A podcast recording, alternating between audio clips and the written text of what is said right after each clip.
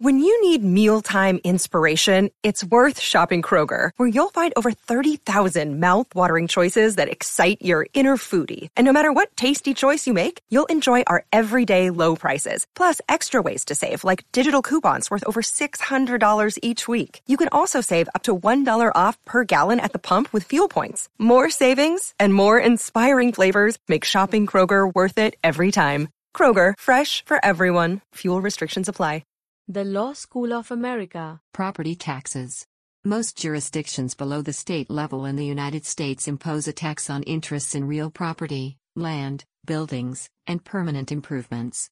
Some jurisdictions also tax some types of business personal property. Rules vary widely by jurisdiction. Many overlapping jurisdictions, counties, cities, school districts, may have authority to tax the same property. Few states impose a tax on the value of property. Property tax is based on the fair market value of the subject property. The amount of tax is determined annually based on the market value of each property on a particular date, and most jurisdictions require redeterminations of value periodically. The tax is computed as the determined market value times an assessment ratio times the tax rate. Assessment ratios and tax rates vary widely among jurisdictions, and may vary by type of property within a jurisdiction. Where a property has recently been sold between unrelated sellers, such sale establishes fair market value. In other, i.e., most, cases, the value must be estimated. Common estimation techniques include comparable sales, depreciated cost, and an income approach. Property owners may also declare a value, which is subject to change by the tax assessor. Types of property taxed. Property taxes are most commonly applied to real estate and business property. Real property generally includes all interests considered under that state's law to be ownership interests in land, buildings, and improvements. Ownership interests include ownership of title as well as certain other rights to property. Automobile and boat registration fees are a subset of this tax. Other non-business goods are generally not subject to property tax, though Virginia maintains a unique personal property tax on all motor vehicles, including non-business vehicles. Assessment and collection. The assessment process varies by state, and sometimes within a state. Each taxing jurisdiction determines values of property within the jurisdiction and then determines the amount of tax to assess based on the value of the property. Tax assessors for taxing jurisdictions are generally responsible for determining property values.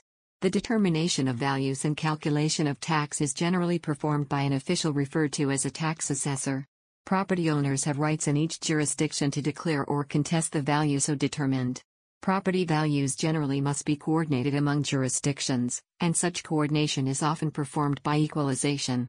Once value is determined, the assessor typically notifies the last known property owner of the value determination. After values are settled, property tax bills or notices are sent to property owners. Payment times and terms vary widely. If a property owner fails to pay the tax, the taxing jurisdiction has various remedies for collection, in many cases including seizure and sale of the property. Property taxes constitute a lien on the property to which transfers are also subject. Mortgage companies often collect taxes from property owners and remit them on behalf of the owner. Customs duties.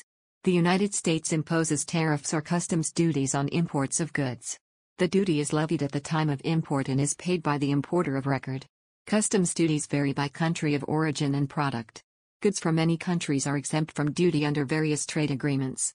Certain types of goods are exempt from duty regardless of source. Customs rules differ from other import restrictions. Failure to properly comply with customs rules can result in seizure of goods and criminal penalties against involved parties. United States Customs and Border Protection, CBP, enforces customs rules. Import of goods. Goods may be imported to the United States subject to import restrictions.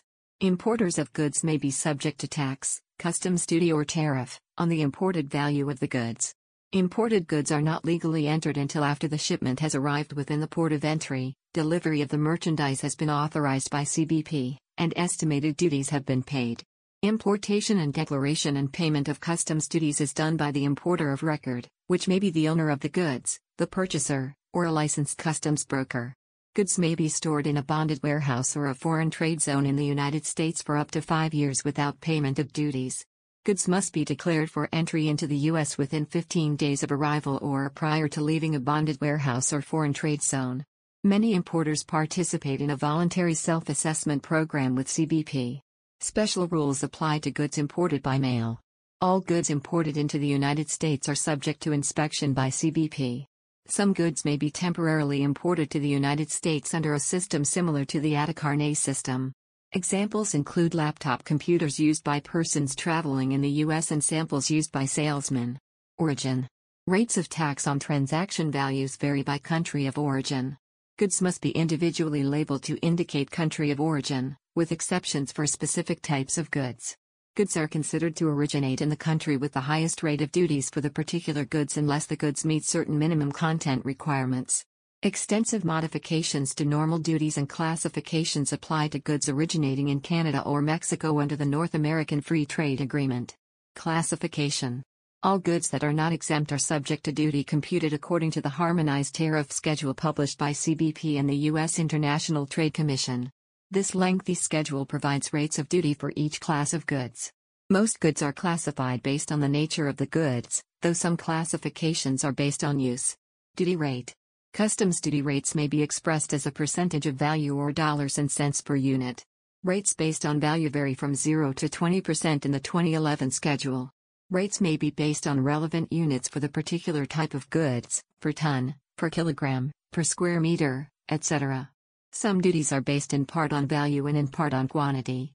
Where goods subject to different rates of duty are commingled, the entire shipment may be taxed at the highest applicable duty rate. Procedures. Imported goods are generally accompanied by a bill of lading or a airway bill describing the goods. For purposes of customs duty assessment, they must also be accompanied by an invoice documenting the transaction value. The goods on the bill of lading and invoice are classified and duty is computed by the importer or CBP. The amount of this duty is payable immediately and must be paid before the goods can be imported. Most assessments of goods are now done by the importer and documentation filed with CBP electronically. After duties have been paid, CBP approves the goods for import. They can then be removed from the port of entry, bonded warehouse, or free trade zone. After duty has been paid on particular goods, the importer can seek a refund of duties if the goods are exported without substantial modification. The process of claiming a refund is known as duty drawback. Now a word from our sponsor, the Law School of America. Penalties. Certain civil penalties apply for failures to follow CBP rules and pay duty.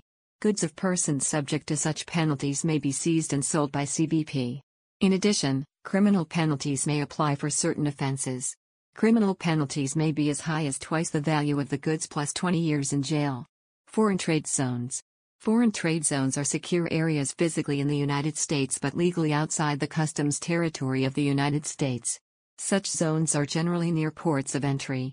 They may be within the warehouse of an importer. Such zones are limited in scope and operation based on approval of the Foreign Trade Zones Board. Goods in a foreign trade zone are not considered imported to the United States until they leave the zone. Foreign goods may be used to manufacture other goods within the zone for export without payment of customs duties. Estate and gift taxes. Estate and gift taxes in the United States are imposed by the federal and some state governments. The estate tax is an excise tax levied on the right to pass property at death. It is imposed on the estate, not the beneficiary. Some states impose an inheritance tax on recipients of bequests. Gift taxes are levied on the giver, donor, of property where the property is transferred for less than adequate consideration. An additional generation skipping transfer, GST, tax is imposed by the federal and some state governments on transfers to grandchildren, or their descendants. The federal gift tax is applicable to the donor, not the recipient, and is computed based on cumulative taxable gifts, and is reduced by prior gift taxes paid. The federal estate tax is computed on the sum of taxable estate and taxable gifts and is reduced by prior gift taxes paid.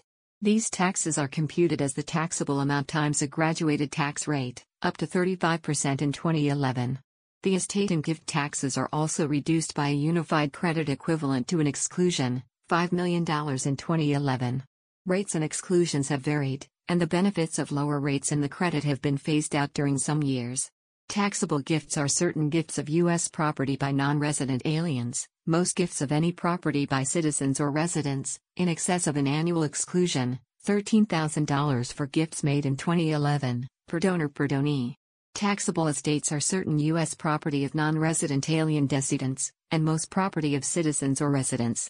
For aliens, residence for estate tax purposes is primarily based on domicile, but U.S. citizens are taxed regardless of their country of residence.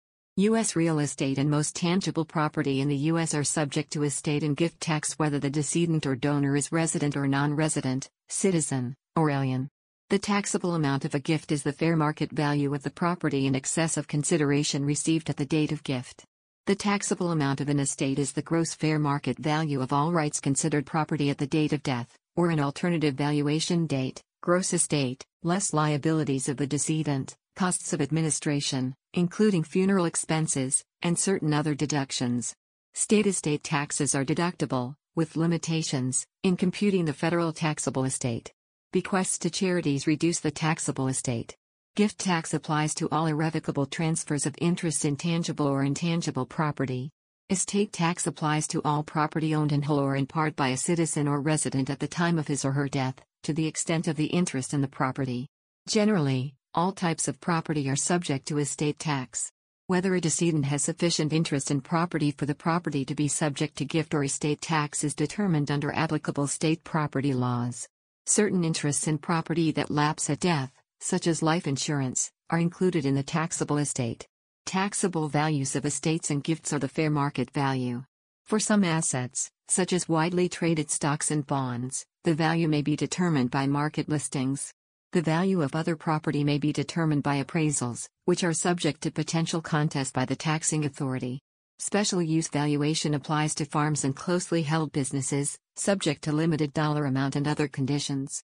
Monetary assets, such as cash, mortgages, and notes, are valued at the face amount, unless another value is clearly established. Life insurance proceeds are included in the gross estate. The value of a right of a beneficiary of an estate to receive an annuity is included in the gross estate. Certain transfers during lifetime may be included in the gross estate. Certain powers of a decedent to control the disposition of property by another are included in the gross estate. The taxable estate of a married decedent is reduced by a deduction for all property passing to the decedent's spouse. Certain terminable interests are included. Other conditions may apply. Donors of gifts in excess of the annual exclusion must file gift tax returns on IRS Form 709 and pay the tax. Executors of estates with a gross value in excess of the unified credit must file an estate tax return on IRS Form 706 and pay the tax from the estate. Returns are required if the gifts or gross estate exceed the exclusions. Each state has its own forms and filing requirements.